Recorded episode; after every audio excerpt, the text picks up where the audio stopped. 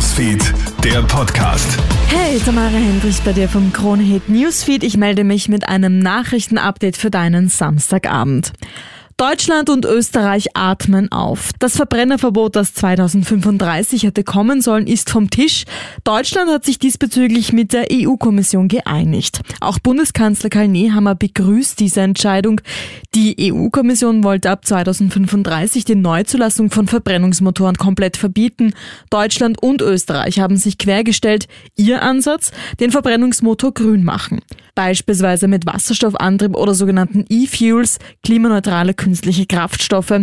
Mit der neuen Einigung können nun auch nach 2035 Verbrennungsmotoren zugelassen werden, solange sie ausschließlich CO2-neutrale Kraftstoffe tanken. Ein giftgrüner Donaukanal, das sieht man auch nicht alle Tage. Eine Protestaktion von Umweltaktivistinnen und Aktivisten heute Vormittag in Wien sorgt für spektakuläre Bilder. Die Wiener Polizei berichtet zunächst von einer Blockade der Salztorbrücke am Wiener Schwedenplatz. Zudem wird aber noch der Donaukanal kurzzeitig grün eingefärbt. Hintergrund der Protestaktionen ist die Europäische Gaskonferenz. Die soll ab Montag in Wien stattfinden. Auch morgen Sonntag und Montag früh werden Protestaktionen erwartet, die auch den Verkehr massiv einschränken können. Die Polizei empfiehlt in Wien daher auf die öffentlichen Verkehrsmittel umzusteigen.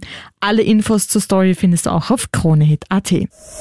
Eine Stunde Pause für unsere Erde. Um 20.30 Uhr soll heute auf der ganzen Welt für eine Stunde das Licht ausgeschaltet werden. Ein Zeichen, dass sich die Menschen besser um den Planeten kümmern müssen.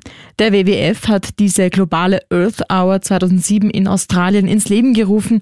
Seitdem beteiligen sich Millionen von Menschen weltweit daran. Auch berühmte Wahrzeichen wie das Schloss Schönbrunn, das Brandenburger Tor oder die Christusstatue in Rio de Janeiro bleiben symbolisch für eine Stunde unbeleuchtet. Wie notwendig eine tatsächliche Auszeit für unsere Erde wäre, zeigt der WWF auf. Von acht Millionen Arten sind weltweit bis zu eine Million vom Aussterben bedroht.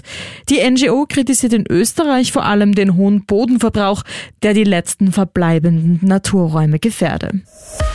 Mehr als 20 Menschenleben hat der Tornado im US-Bundesstaat Mississippi schon gefordert. Heftige Stürme und mindestens ein Tornado haben heute früh eine Spur der Verwüstung hinterlassen.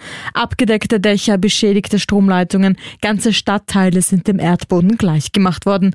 Noch dazu, Dutzende Menschen sind verletzt, über 20 Menschen sind tot, rund 100.000 Menschen waren in Mississippi und in den benachbarten Staaten Tennessee und Alabama ohne Strom. Für das Wochenende sind weitere Schauer und Sturmböen angesagt.